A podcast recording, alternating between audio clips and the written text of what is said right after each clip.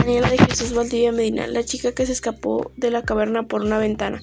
Hace casi 20 años me encontraba explicando la metafísica de Aristóteles a un grupo de alumnos de segundo de bachillerato. Tenía el libro de texto abierto sobre el pupitre y tomaba nota en la libreta de lo que yo iba escribiendo en la pizarra. Había una chica sentada al fondo de la clase junto a una ventana que daba a la calle. No había abierto el libro, se distraía mirando el exterior, dejaba la tiza en la mesa y caminé hacia ella.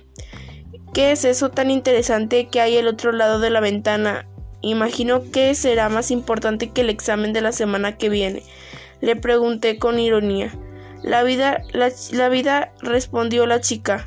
Fueron tan solo dos palabras, pero me cayeron encima como una bomba de napal, de napalm que lo arrastra todo a su, a su paso. Esas dos palabras me mostraron que sin darme cuenta había convertido mi aula en una caverna. Plantón escribió famosa alegoría sobre unos nombres que se encuentran prisioneros en el interior de una caverna en encadenados ahí desde que hacen obligados a vivir con la vista fija en la pared de esta gruta.